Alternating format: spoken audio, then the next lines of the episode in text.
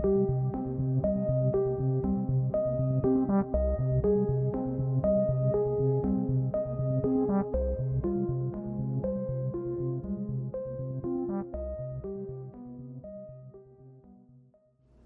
I'm Liz Corey. And I'm Katie King. And this is True Crime New England. Welcome back to another episode of fucked up shit that happens in New England. Hello. Welcome back. What is up, everyone?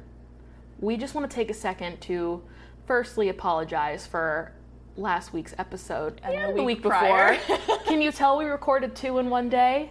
Um, because in the background, Mm-hmm. mainly the first one, you can hear the absolutely beautiful lullaby of the fucking cicadas outside my window. Summertime in New England. Oh, my god. End of summer in New England. That's what you get. Yep. Oh yeah. Like they were so bad, and like every thirty seconds, it was like, yeah, it was like Oh, it's- escalate. it was awful. And then the second episode, because it was ninety-eight degrees outside, Yeah. and that's why there were fucking cicadas. We had the fan going, and that fan would make little like little noises. Yeah, and it would go on its rotation, and you can hear the rotation in the background. Uh-huh. So yeah, episodes 11 and 12, you will hear some fun background noises, but you know, it's end of summertime in New England, so you know, It doesn't. with us. It doesn't take away the quality. Well, it does. It doesn't take away the quality of the content Agreed. because our stories were the essence of our storytelling. it was there it was ever Mm-hmm. This time we've opted for no fan which i'm personally sweating already that could be the alcohol um, i'm having a light a white claw not like i'm drinking vodka straight but um, and i've had like four sips so you know i'm in deep so I'm gonna take the edge off of the cases we're covering today. yeah um, there's no cicadas this time because Mm-hmm. now it's well i mean it's seven o'clock at night but it's not as hot so Yes. Apologies Yeah, but we might have some different background noise in the background of this episode because Liz. I have my two kitties with me. Yes. They finally arrived. Last time we recorded, we were anxiously awaiting mm-hmm. their arrival. Now they're here. They're just such good kitties. They're so cute. We'll post pictures of them on the Instagram too. yeah. Um, and I'll put a picture of their auntie, my cat Salem. yes. My Fluffy. That's a great idea. Yes, Salem and I brought the kitties treats. Yeah, you did. As a little welcome gift. Thank so you. very cute. It was very sweet. Yes. We have some very exciting news. And it's not just that I got two amazing kitties who probably will be loud and crazy in the background, like you said, but we have other exciting news that kind of um, benefits everyone. Yeah, so we've been working on it for a while now. Um, we are so happy to announce that by the time this episode comes out, you will be able to log on to our website, truecrimene.com. That's right. We have our own domain, baby. So cool. We've been working on it for a while. Um, kind of a pain in the ass to make, a lot of work, but Yes. I'm very happy with how it looks. Katie did the brunt of the work. She did like the template, she did the structure of it. The fucking color scheme, amazing. Thank you. I love it. It looks so good. She did a great job.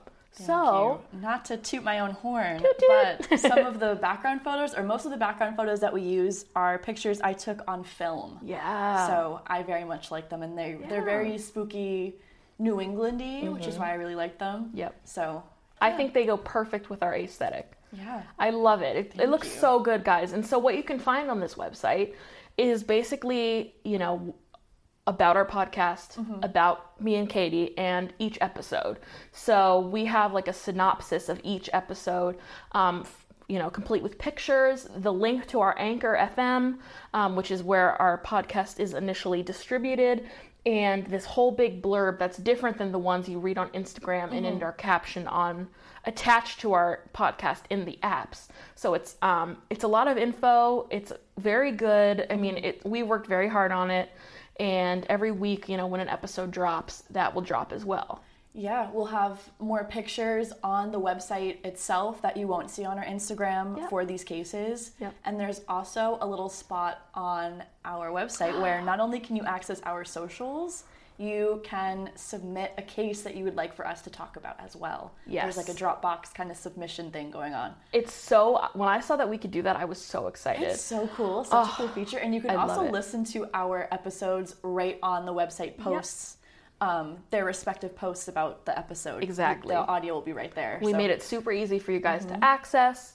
Um, the cool thing about the submission is that I made it so the only thing that is required is the message. So you don't have to leave your name or your email, just the message. So if you want to remain anonymous, you are all set to do that. We still get the info. It goes right to our Google Drive. I'm so excited. I sent a test one in just to see if it worked, and I was like, oh my god, it made a whole sheet on our Google Drive. So cool. Such a cool feature. So yeah, truecrimene.com. It is out now. so definitely go check it out. Yeah. And for today, we got a tough one. Mm-hmm. I think, you know, as appropriate with all of our episodes, a trigger warning is necessary, and I will never apologize for that. Mm-hmm. So today, our episode involves a mass shooting. Mm-hmm. And that, of course, like with most aspects of true crime, can be very upsetting to some people, very triggering. So if this is not the topic for you, No worries. no big deal. Yeah. We'll see you Mention of gun week. violence can be very upsetting for a lot of people, especially Yeah. living in the United States. it's a constant fear, I feel like. Correct. So yeah, no worries. We will see you next week. No problem. That's fine. And without further ado, we will be covering the case of the, lottery, lottery shootings.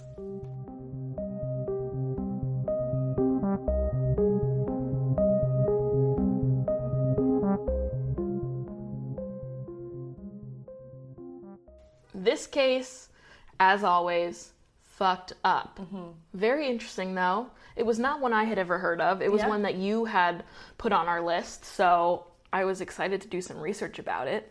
Because for some reason, some of the you know interests I have in true crime involve like I am interested in learning about mass shootings. I don't know why. You know, everyone has their thing with Yeah. true crime. That's one of mine. I do enjoy n- not enjoy, you know, learning I just want to know like what goes on in those people's fucking minds. Yeah, and why? What possesses someone to do such a thing, and why is it so, so common in our country?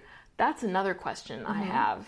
But Yeah. as we often say, unfortunately, this isn't true crime. Why does my country like to shoot up schools and workplaces? Yeah, why is our country fucked? this is true crime, New England. Yes. so- So we'll just talk about how New England is fucked. Yes. Sometimes. Um, so this is actually a mass shooting that takes place in Connecticut. However, it is not the um, infamous Sandy Hook shootings that also took place in Connecticut. That is on our list. I think we'll cover it eventually. It's probably one of my all-time like most interested case of true crime, but that one is very, very, very difficult. Yeah. That is a tough topic It's so fucked. brutal. So the one we're talking about today um, happens, I mean, in Connecticut, in a town actually called Newington, Connecticut, which is the Sandy Hook shooting was in Newton, Newtown, I believe. Yeah. So weird uh, coincidence there, but this is you know completely different. This actually happened in 1998, um, and the victims aren't children in this one, but you know. It's still just, it's so awful. Mass shootings are just so, so awful. And it's all we hear about in America. Yeah, and this is a different dynamic of the mass shooting because it takes place in someone's workplace. It's a workplace shooting. I mean, uh, still devastating, of course. Absolutely. But yeah, different aspect. I feel like when you have um, like a mass shooting, it's either somebody's their school or their workplace. Yeah. And then the other, I would say, the third unfortunate reason would be like a hate crime. Yep. Like uh, you know, Oh, yeah. shooting up a, a mosque or a temple, which is unfortunately also pretty common in America. What the fuck? Anyway, enough of that. So we're going to be covering the lottery shootings. Um, and this is aptly named because it takes place at the Connecticut State Lottery headquarters. Um, so, March 6th, 1998. That's about seven months before I was born. Just want to let everyone know. Um, not that it matters at all, but I see 98 and I'm like, Oh, yeah. me, I was born then. And then everyone's like, who the fuck cares? Like, so many people were born in 90, like, who cares? Anyway, because I'm a true 90s kid. Anyway, anyway, just kidding. So it's a normal Friday, March 6, 1998, normal Friday. Like most classic workplaces, it's casual Friday. So when 34 year old Matthew Beck arrives to work at around 8 a.m. in a polo shirt and jeans and a zip up sweatshirt, nobody thinks anything weird because it's casual Friday. Everyone's wearing jeans or, you know, casual. Mm-hmm. So he comes in, he sits down at his desk, and he doesn't say a word. Yeah, and That's- his coworkers think it's going to be a normal work day, Yep. a normal Friday.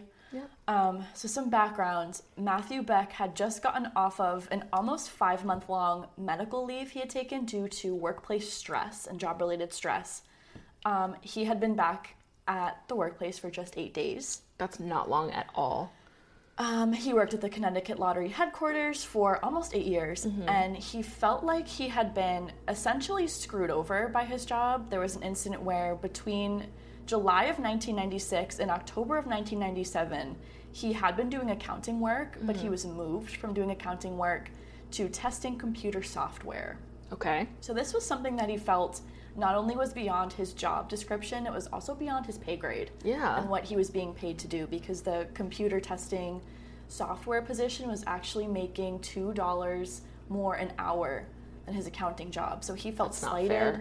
He felt like he should be making that money if he's going to be doing that job, which Mm-hmm. I think that's fair. Yeah. So he tried to advocate for himself and he asked for back pay. Mm-hmm. So he was going back and forth with the state of Connecticut, and they decided in January of 1998 that he was entitled to back pay. Mm-hmm. So when he returned to work, he was still waiting on the verdict of how much back pay he would get, how much back pay he would get for what time, and he was just waiting on them to decide and to get his money. But he was Right. very disgruntled and very Yeah. upset by this. Understandably. Understandably so. I would have been very upset too. Especially two dollars. That is significant. That's a lot. Especially in 1998. That's like eight dollars in today's money. So during Matthew's absence, he felt as though he should have gotten that promotion. Yeah. But while he was gone, the position was filled, and that really upset him because he had been there for longer. Yeah. Um, he'd been there for almost eight years. That's a long time. So he felt like the promotion should have gone to him. oh man. So he had been expressing to his supervisor and his coworkers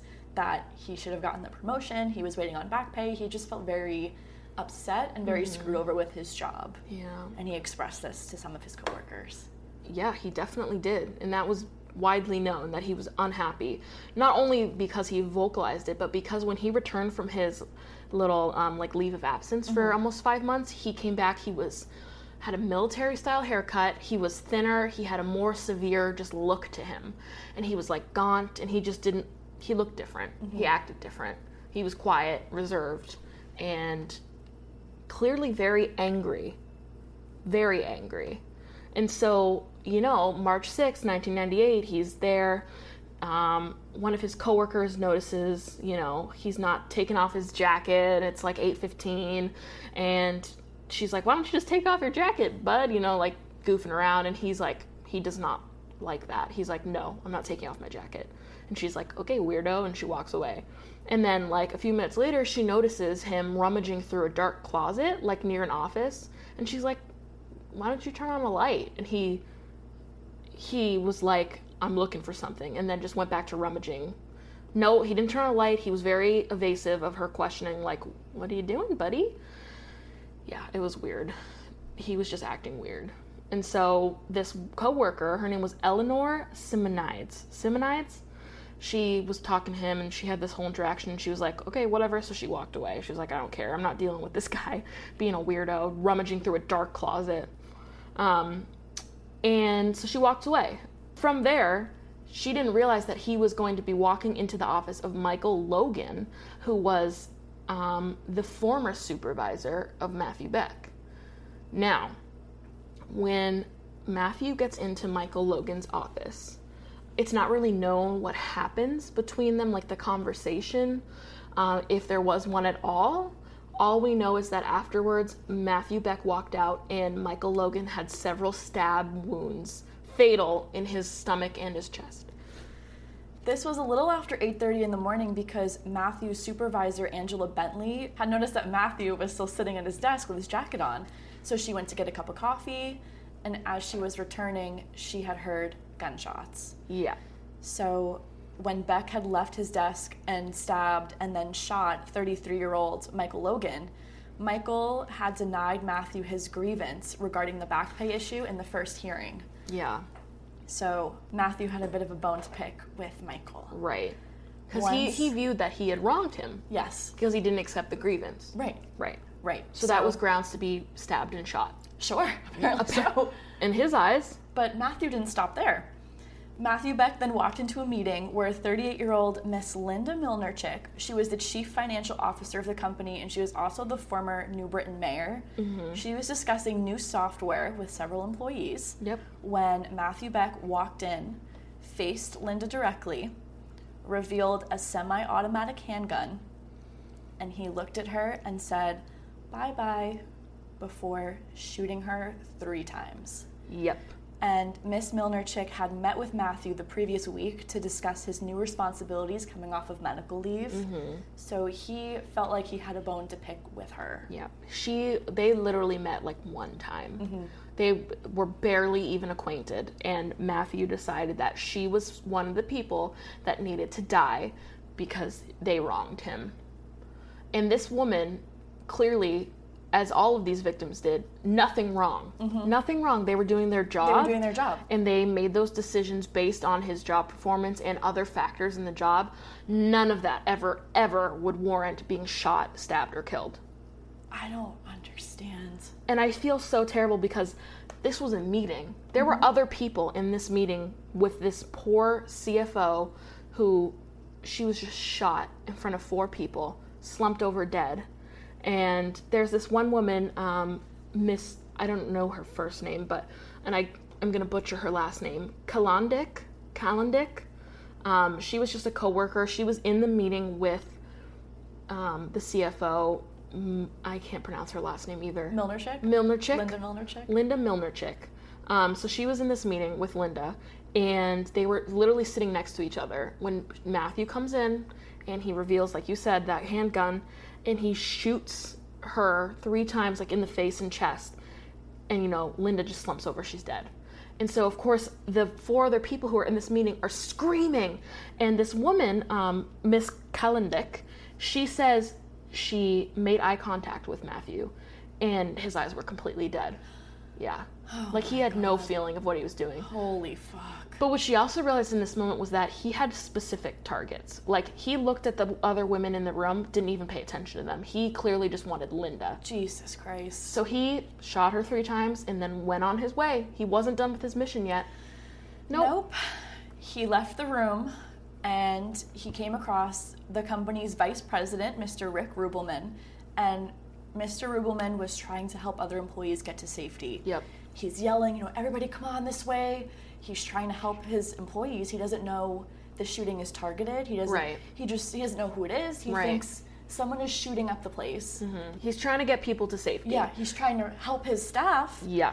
He's trying to help his employees. He hears a pop, pop, pop of the guns and he runs into this administrative suite and he says, Is everyone okay? And then Mrs. Kalendick, who was sitting right next to um, Linda when she was shot, goes, No, Linda's been shot. And so Rick Rubelmann, he closes the door and he, you know, he attempts to go f- you know find the source of the noise make sure that everyone's safe so you know he shut the door to try and protect them you know these women were already hiding behind the desk and you know cowering in fear because um duh they just witnessed their cfo get shot. I can't even imagine. yeah so they're freaking out Rubelmann has no idea what's going on. He just hears the gunshots. Nobody at this point knows that Michael Logan is dead in his office.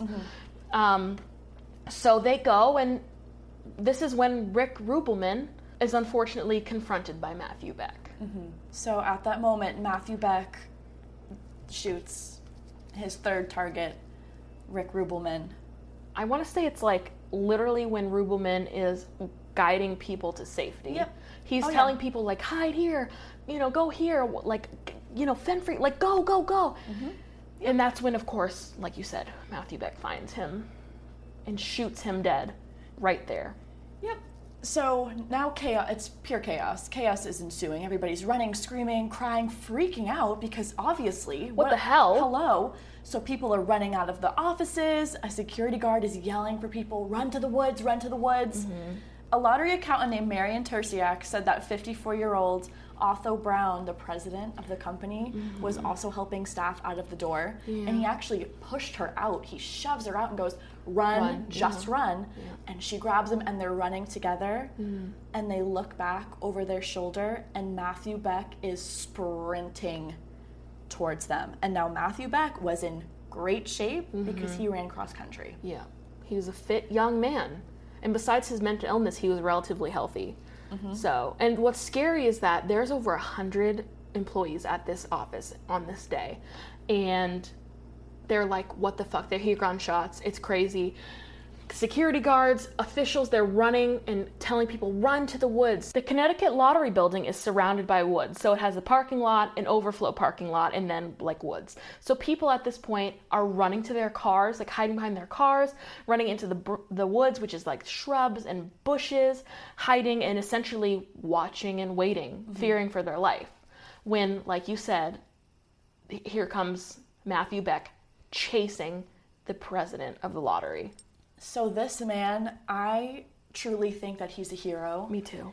He, instead of running to the woods with the rest of his staff, he attempts to steer Matthew away and he starts running in the opposite direction of the woods toward a parking lot of a high school nearby Yeah. to try to draw Matthew away from everybody else. It's so obvious here that Otho Brown realized he was one of the targets. Mm-hmm. So he he is absolutely a hero. He's trying to save, you know, the rest of his staff. He does he's trying to draw the shooter away. Right. Holy fuck, I can't even imagine. So Matthew is hauling ass mm-hmm. after him. Sprinting. clearly chasing him, targeting him. Mm-hmm. So Otho Brown is running and he ends up falling and he's begging for his life as Matthew starts coming closer. And everybody in the woods are watching and some are screaming, mm-hmm. Matthew, no, Matthew, stop, leave him alone, stop, don't do it, don't do it. Yeah. And Mr. Brown, the president, is begging for his life. And Matthew stands over him and says, Aw, shut up. Yeah. And then shoots him. Yeah. So that's when Matthew shoots him twice. Mm-hmm.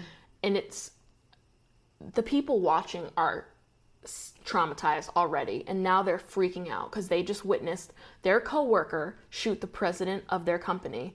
And you know he had fallen backwards. It was like a classic movie scene. He throws his hands up. He's begging for his life.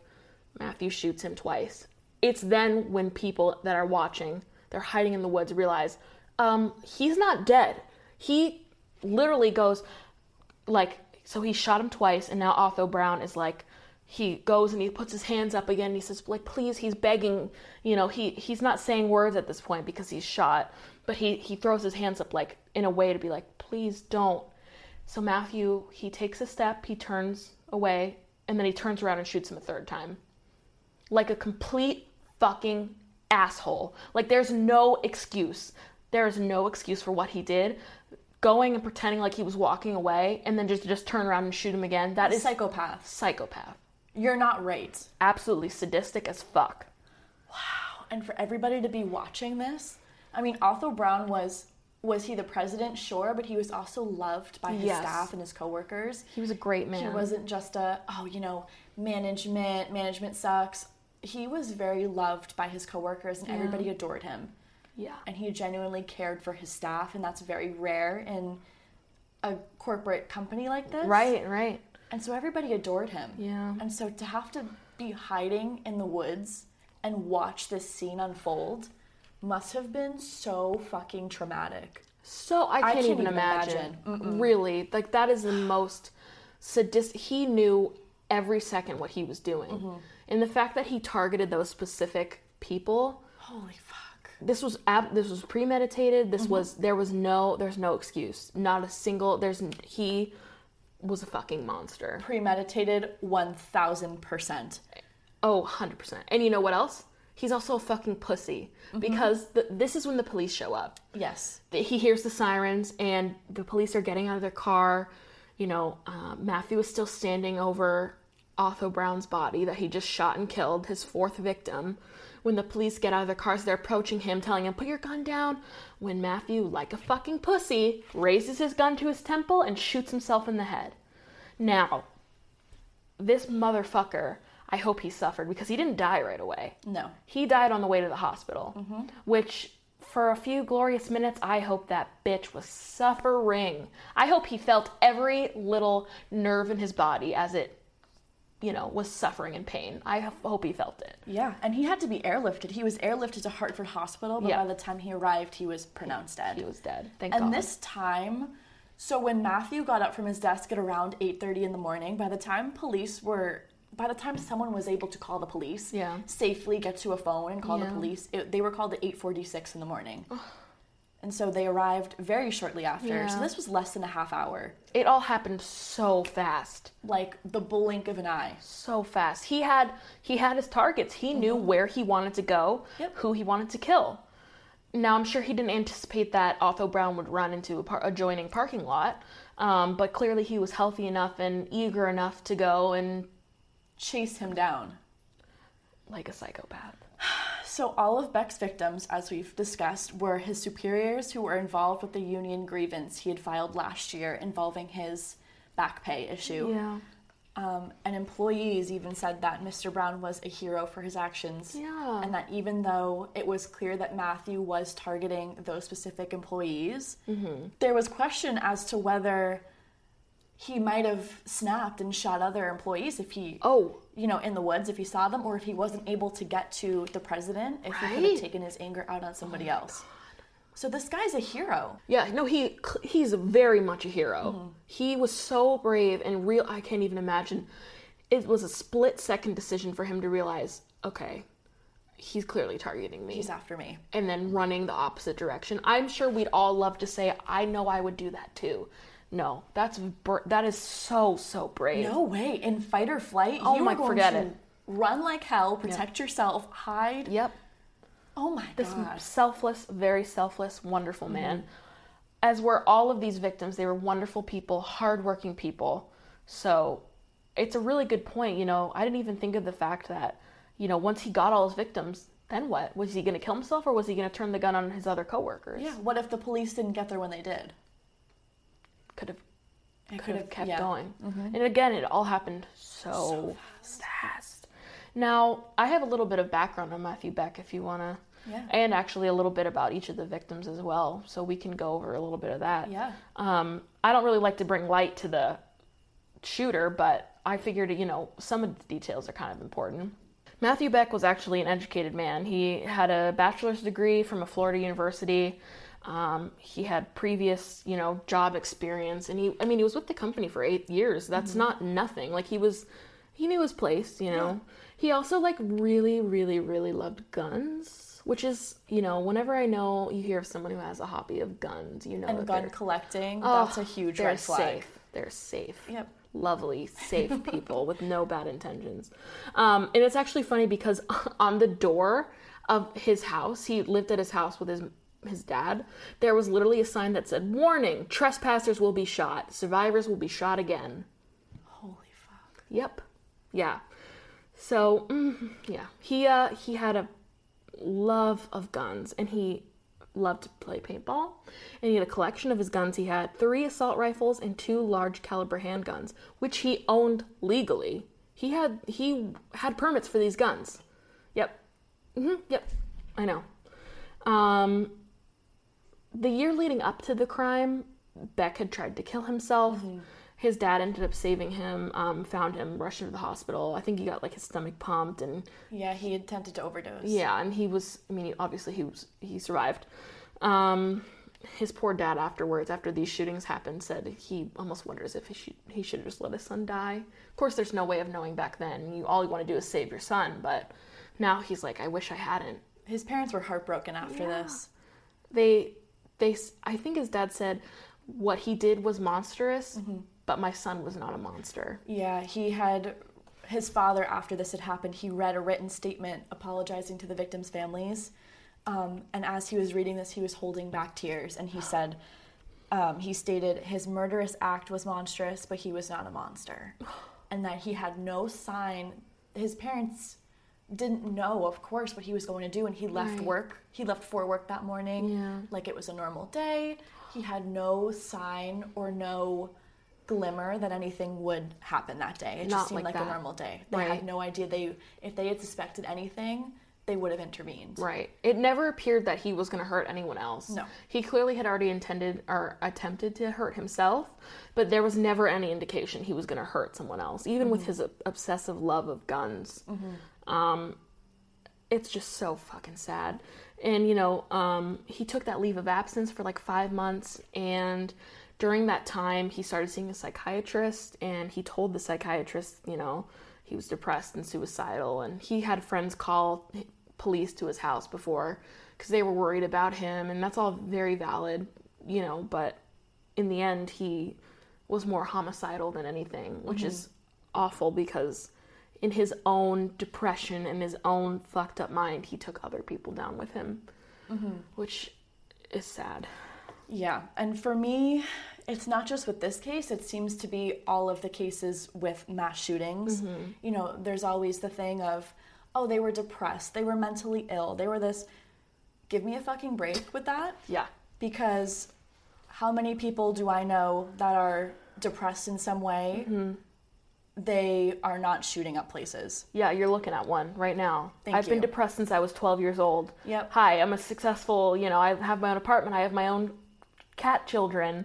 I'm literally like in a, my dream job. Am I shooting up people? No. If it really was mental illness that was a catalyst for shooting up places, we'd both be on a watch list. Yeah, absolutely. We would, we would both be on a watch list. Us and like 92% of the youth right now. And my issue with this is that we look at the perpetrators of these mass shootings and they're all entitled white men. Yeah. Matthew Beck, was he entitled to his back pay? Yes. Sure. Yeah. Is this the way to go? Absolutely not. this is the last way anyone should go. Shouldn't even be a thought. If mental illness was really the driving factor in shootings, we would see these perpetrators be people of color. Yep. They would have disabilities. They would be Right. part of the LGBTQ community. Mm-hmm. They'd be women. They'd be youth. They would be Absolutely. There would you know, be something from marginalized commu- everywhere. yes, there'd be marginalized communities who actually face oppression Yeah. and who are actually mentally ill and are bullied and Yeah. this is fucking ridiculous. Yeah. The argument that, oh, boo-hoo, the shooter was mentally ill and no friend. I don't give a fuck. Yeah. That's That not. is not that does not drive someone to shoot up a place. Nope. And part of the reason that we keep having these issues, I feel like, is that we wipe it under the rug and sweep it under the rug and excuse the actions of these shooters as boo-hoo they were mentally ill. Right. Which that's not an excuse. That's not that's not the reason. No. It's really not. No. It's entitlement. But Absolutely. that's for another day. That's yeah. That's our other whole podcast. White entitled men with guns. Yeah, with very guns. scary. by Katie King. and you know what? It's a podcast that has at least 6,000 episodes Mm-hmm. because every white man, not every white man, like I'm not going to say my dad or my grandfather are entitled because they're not. Like they're great people.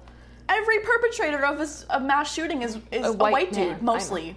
No, like I know. What's up with that? Because let's study that. let's yes, let's see why. Anywho. Anyways, Anywho, um, sorry to go off on a tangent. no, please. Anywho. You know I love it. It's great. Um, I have a little bit about each of the victims, Yes, just a little something to, you know. Yes, please, because they were great people. Great they were very people. hardworking. Yes. So let's start with Michael Logan, Mm-hmm. the first victim who was stabbed, and I think there's some speculation if he was shot or not. Like it's like they don't know for sure, but Mm-hmm. Some it's sources say he was, some say he was just stabbed. yeah, it's Yeah. confusing. But at the very he did. I mean, he passed away. He Mm-hmm. was murdered.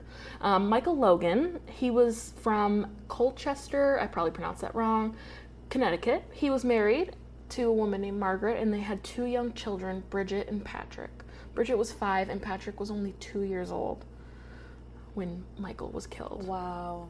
I know. He was raised in Massachusetts. He was a Boy Scout. He was an he ended up being an Eagle Scout, which is like the highest level of Boy Mm-hmm. Yeah. Scouts. Yeah. He had an undergraduate degree from Northwestern in Boston, and he had a master's degree in business administration from the University of New Haven. So he was very smart. And he had actually only been working at the lottery for about two years when he was killed. He was also the youngest victim. I think he was only 33 33, yeah. so young and i saw a picture of him oh my god he was so he looked like the dad he looked just like a young hip dad He looked so sweet. yeah he was a very handsome young guy linda Mlynarczyk mm-hmm. was actually the first female mayor of New Britain, Connecticut. She served one term, and when she went up for reelection, she lost, which, you know, she took that and she went and became a CFO of the Connecticut State Lottery, which is awesome. Um, she was actually the first Republican mayor in the town for the first time in 22 years, which is very, very interesting, you know, Yeah. that she changed party sides of the whole town. Yeah, that's pretty impressive. Yeah, and then actually, interestingly, a month into her term, she was in a small plane crash with her husband, and they both survived. And when you know officers showed up to go see, like, what happened, she was laughing, taking pictures. Like she was in such, she was like, "I'm good. Oh my god, I can't believe we survived." Like she, Wow. she had a good humor about her. So she had actually was just recently um, married her husband. I believe his name was Peter. Um, when she became the mayor. So she was a newlywed, and then now she was working at the Connecticut State Lottery. Frederick Rubelmann III was the third man who was murdered. Um, he was married to a woman named Mary, and they had two children Eric, who was 10, and Sarah, who was 11. He was very proud of his children, as they all were. He was a baseball coach for his son Eric, um, their team. He was an avid churchgoer. He loved to go to church, and interestingly enough, he even brewed his own homemade beer. That's pretty cool. Yeah, he was a very interesting young man. And his wife actually was recently diagnosed with multiple sclerosis at the time of his death, which is awful. Um, and so, actually, Rubelmann was in the process of moving his family to like a one level home, so it was easier for his wife to get around because they currently lived in like a two story. I know. I know. He was described as being well respected, super unselfish, and super helpful. Wow. Yeah. Otho Brown, he had moved to Connecticut um, about five years prior. He was a proud, proud dad to his son Alexander and his twin daughters Elizabeth and Marion. His son was nine and his daughters were eight, and he was married to his wife Denise. Um, he was described as one of the gentlest men you'd ever meet, and he was a doting father. He actually had a huge goal um, for bringing more money into the state treasury. That was like his one thing. He really wanted to you know, give back to Connecticut and make it more financially stable. He was a good good guy and the fact that he led basically Matthew away from the rest of the employees was so brave. He's a hero. He is absolutely a hero. So all these people left behind husbands and mm, wives and, And young children, kids. young young children. It's heartbreaking and in the blink of an eye this selfish stupid I can't i don't even have proper words for him. This mm-hmm. selfish young man decided to take the lives of four people who did not deserve that even in the slightest. Um, in response to this horrible tragedy, in 1999, Connecticut became the first ever state to adopt a red flag law. Nice. So, this grants law enforcement the legal authority to remove firearms temporarily from someone where there is a probable cause to believe that they are a risk of harm to themselves or to others. So important. This law, since it has been enacted in Connecticut, has prevented suicides, murders, the works. That's amazing. But it, this law actually has prevented a lot of suicides because it Yeah. grants law enforcement to remove firearms away from someone who's a harm to themselves or a harm to others. So important. So this law has saved lives. To this day, Connecticut is only one of five states to have this law in effect. hmm that clearly needs to be nationwide. Our gun law legislation needs to change. 20 years ago, more than 20 years ago. Yeah. How many more acts like this have to happen before we get change?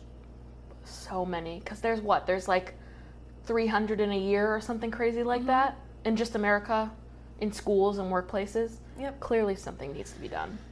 So in 2018, it was a 20 year anniversary of this tragedy, and the Connecticut governor at the time had said, We mourn still for the workers who lost their lives on that terrible day by a horrible act of gun violence. 20 years later, as we look back on the actions that occurred on this tragic day, we must recognize that our nation has not done enough to proactively work to stop the threat of situations such as the one we witness here. Well said. It's so sad. Mm-hmm. And that's the case of the lottery shootings. We did not do our sources. I realized that. I did realize that. So, would you like to give your sources? Sure, let's wrap up with our sources. Murderpedia. always had a lot of information on this guy. It sure did, yeah. The New York Times, the Hartford Courant, which too. seems to be involved with every Connecticut case we do, but they do a great job. do a great always. job, yeah. And then the New Haven Registrar, which we've used before for um, our different Connecticut cases. Oh. Yeah, but yeah, they did a really good job covering this. Right. I also actually got um, from Pulitzer.org. There was a list of articles written uh, about this tragedy, and they were fantastic. Yeah. Amazing. I also had all the sources you did. Sweet. As long as well as the Washington Post. Awesome. So yeah, a lot of interesting stuff. Um, definitely so hard to read about because you think like put yourself in that position. It's so easy to put yourself in that position because these shootings happen literally everywhere. You cannot leave your house. You can't go to the grocery store. You can't go to school. You can't go to the movie theater. You can't go anywhere without feeling like you're going to be shot. Yep.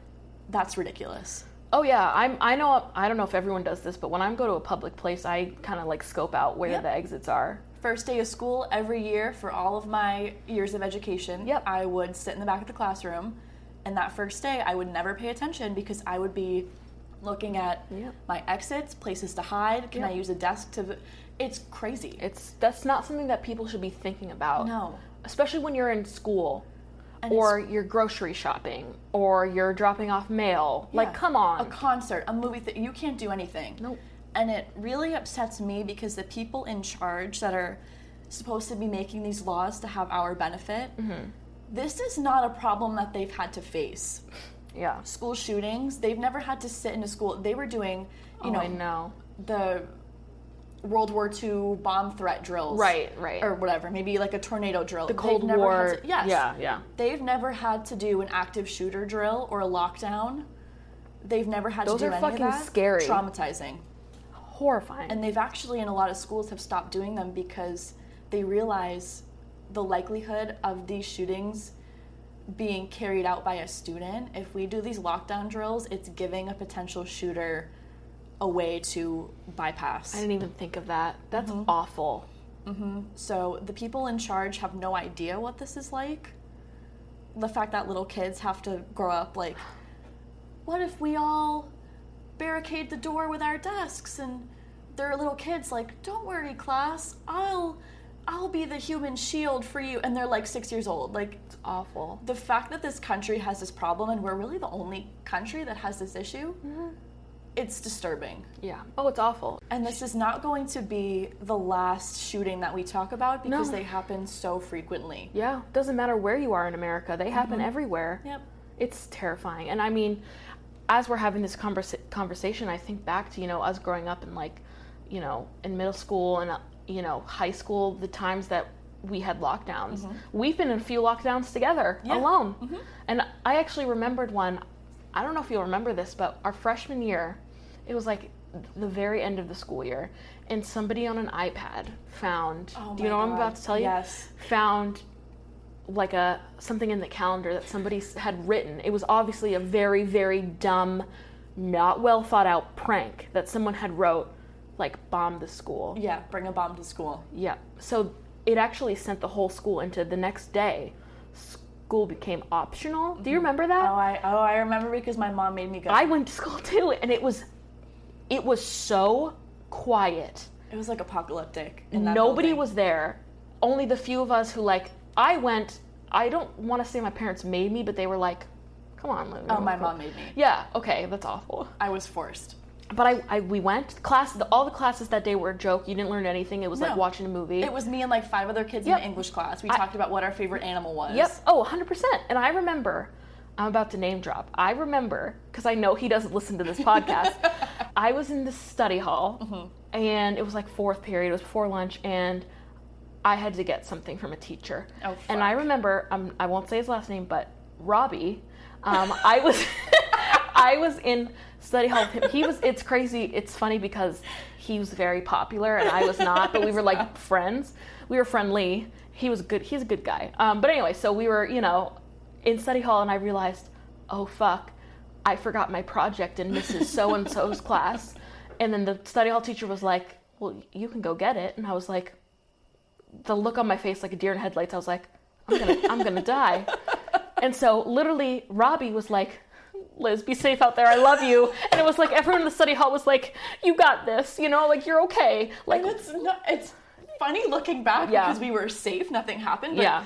the fact that that was a probability that why was school optional? Oh, like, Oh, yeah, yeah. You know what my mom said to me? Oh my she God. looked at me. She goes, "Okay, good luck at school today." I was like, Good luck. Thanks. She goes, "Make sure you wear your sneakers in case you have to run." I was like, Oh "What the?" I was like, "Why am I on this bus right I'm now?" 14 years Yeah. old. And then she watched and made sure I got on the bus. I'm like, "Do you want me to die? Like, do you want me to get blown up That in the school?" awful. Yeah. But the fact that that was even first of all a threat Yeah. Oh yeah. and two a credible threat, Absolutely. like a prank or not, it was Oh real. Oh my god, that was so scary because the way that our school had these iPads, it was Yes. like a cart. And so these carts would be pushed around from classroom to classroom. The Yeah. teachers would sign them out. Yeah. So you didn't know Who, when this was from. What grade? What grade, what, student. They could have been graduated by then. It, it could We have been yeah. what- yeah. It could have been anything. And that's not the first or last time that we had a lockdown in high school. No, or a credible threat. No, not even the first. No, I remember when we were in middle school or when we were in high school, there was a threat at the middle school of a shooter. Yeah. Because a sixth grader brought a gun to school. Mm-hmm. Like, come on, that's not. It's so. It just it happens in America. Like, what the fuck is wrong with our country? And then we look at why did this sixth grader have access to a gun? How did they get their hands on a gun Uh. and bring it to school? Yeah.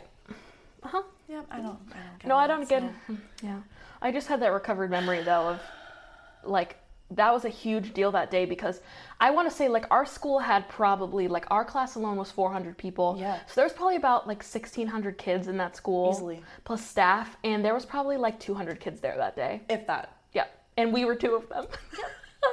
I, I it was crazy, and it was it, it was scary. And walking down the halls, like I remember, like when the the period bells rang, you would run to your next class because you were like.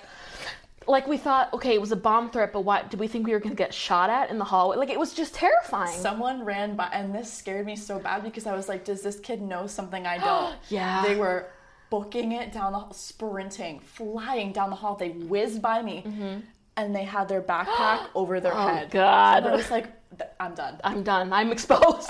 Literally, I'm like, I'm a sitting duck. I just like went running. I went to the bathroom. I'm like, oh my god, no, the bathroom's not where you want to be in the in the movies with all the shooters. Like, Right? They come in, they kick class, in their class. stalls. Yeah, I'm running down a stairwell you usually aren't allowed to uh, go to, nope. but there's no staff to enforce it because everybody's hiding. Yep.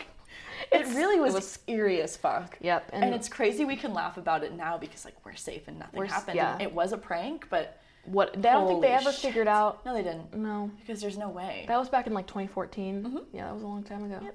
That was awful. Yep. Anyway, Jesus Christ. Anyway, this country needs much better gun laws and legislation, and Among other things. yeah, among other things. But yeah, That was tough. You can find us on social media, Twitter, Instagram, True Crime NE, all lowercase. and you can email us at truecrimene at gmail.com. Mm-hmm. And you can find us on our website at truecrimene.com. You can definitely check us out there. Fill mm-hmm. out a submission form. Yeah, Tell us your story, please. we love to hear them. Even if you don't want us to share them, you just want us to read them and Please. you know acknowledge. Hell Please. yeah, send, send them. them our way. Send them. We love it. yeah. We love DMs. I love all the DMs Mm-hmm. we get. It's in the comments. Like, it's so funny. And thank you again, guys, for listening and leaving nice reviews Mm-hmm. and stars. It's been so humbling and the best experience. Yeah. I love every second of it. Fuck So, thank you guys. We will see you next week. We'll see you next time. Bye. Goodbye.